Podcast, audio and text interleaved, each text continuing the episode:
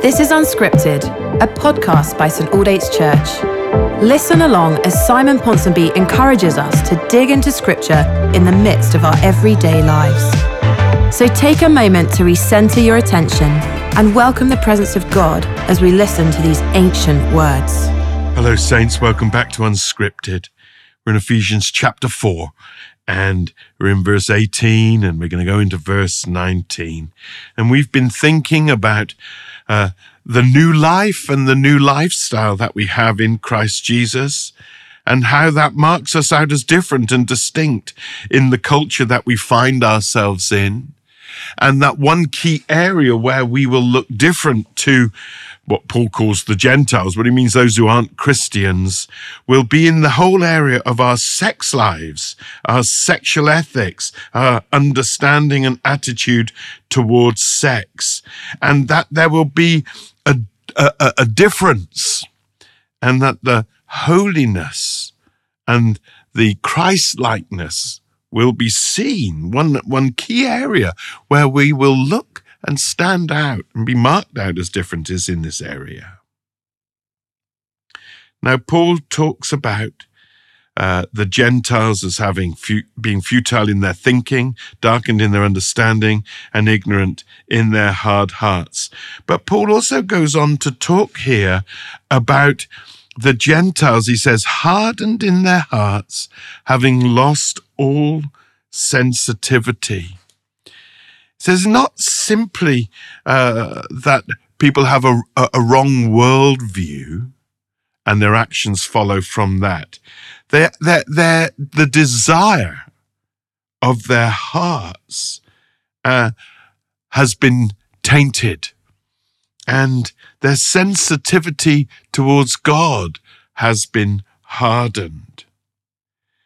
And when we're not sensitive to God, orientated towards Him, intimate with Him, responding tenderly to Him, when we've got a hard heart towards Him, then one of the outworkings of that is that there will be sense. The word Paul here talks about sensuality, impurity, and lust. Look at that. And the converse is true that when we are sensitive to God, when we're attuned to Him, when we're looking to Him, leaning towards Him, when our hearts are soft towards Him and tender to Him, when God is in focus, the Lord Jesus is in focus, when we are, are wooed by His Spirit, when we want Him, when we need Him, when we're seeking Him, when we're approaching Him, that will change our understanding in our minds, that will change the attitude of our hearts, and that will affect our lifestyle. Things about concerning sex and sensuality, impurity, and lust, the, we will see these things in a different way. And we may continue to struggle with these things because we're in a body and we're in a world where these things are wired uh, into us and need rewiring by proximity to Christ. Sensitivity to Christ brings an intimacy with Him. And an intimacy with Him brings a change in our thinking. And a change in our thinking will bring a change in our acting. And this is seen most clearly in our attitude and our approach and our actions around sex. The softer our hearts are to the Lord, the purer we become, the more like Him we become. And these dictates and, of, uh, uh, uh and desires of the flesh will diminish. They will. As we desire Him more and become more like Him. They will find their rightful place. Listen, sex is wonderful. It is. God made it. God ordained it. God designed it. God created us with parts of our physiology that are designed for sex. And He created us with the ability uh, to have pleasure in that. It's not just a, a, a, a feelingless function, but it's a pleasure. It's a wonderful thing.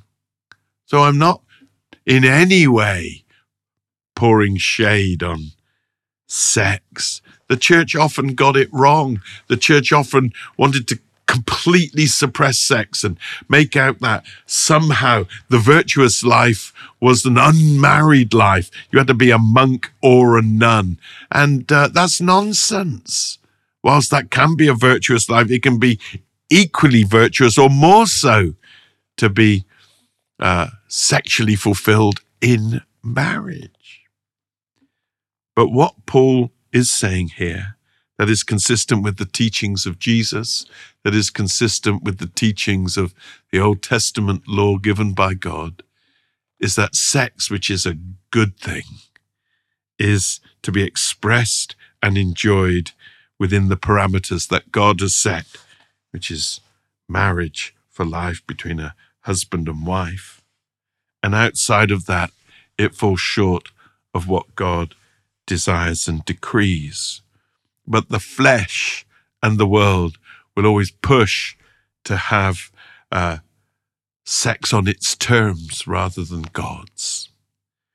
But we, as we come closer to Him, to the Lord, and have soft hearts to Him and are sensitive to Him, will not be driven by the world's darkened understanding and futile thinking in its voracious pursuit of sensuality, impurity, and lust.